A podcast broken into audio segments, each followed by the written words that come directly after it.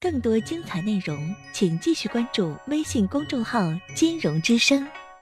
喂，你好。我是就是人生的道路上出现了一点问题，我就想咨询你一下，让你给出个主意。你说我听。嗯，不管你出了主意还是出不了主意，在这里我都要给你说声谢谢。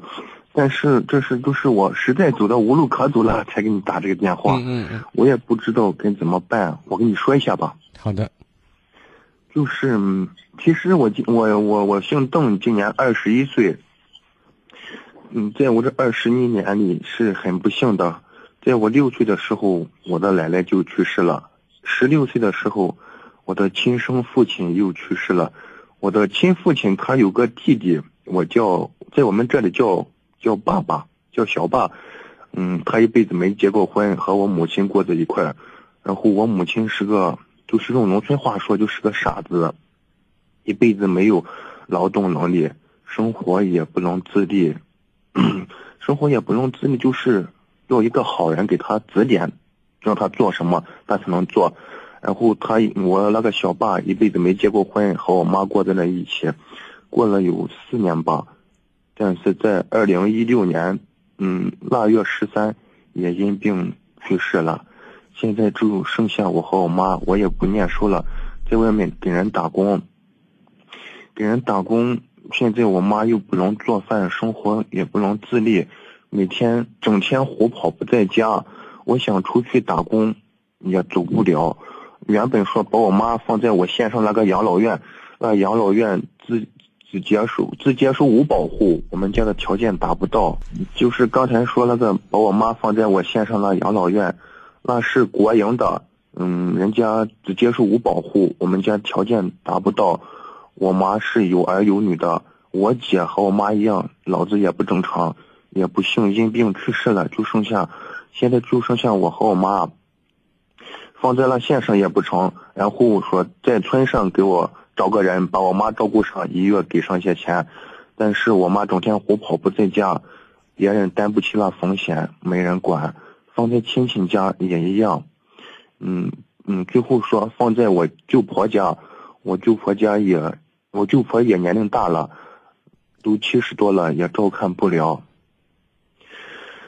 唉，也照看不了。最后说实在没办法，我把所有的办法都想尽了，就是说，最后说给我妈找个人。我最后一想，我妈是那个样子，整天什么都不会干，饭吃就跑的不在家了。没有这样的人会来我们家。嗯，我找了一个，就是私人办的那个养老院。正常人一个月得一千四，我妈是个半自立，一一个月可能得一千八到两千两千吧。我算了一下，一年得两万多，我拿不出那么多钱，是所以我实在没办法，想给你打个电话，让你给我出个主意，看怎么办。我如果跟你要出主意，那么你守着你妈，好像是比较合理的，对吧？你是他儿子。那么你守着你妈的结果的是什么？就是两个人全完蛋。你说什么？我们你守着你妈的结果是两个人全完。嗯，对对对，就是。所以呢，在这个状态，况且你所谓的守，也不可能一眼就不眨的，然后二十四小时盯着他，你做不到。啊，其实你守和不守，别人守和别人不守，事实上差距不了太大，对吧？嗯。所以我现在想说的意思是，我们尽自己的力来照顾他。但是我尽自己的力照顾他。你如果尽了你所有的力都照顾不了他的话，那就是你把你能够自保的前提做好，然后剩下的留给他。比如说有俩馒头，你给你妈留一个，你带一个走。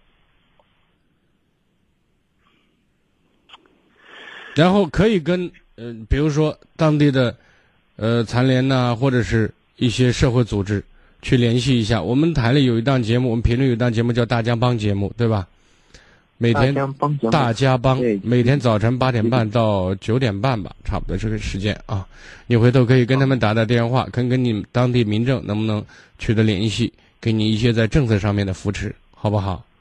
嗯，好，这是一个，就是我说这是从政策方面的，但是我觉得一颗红心两种准备，嗯你只有把自己混好了，把自己混出来了，你真正在未来管你妈才成为一个最巨大的可能。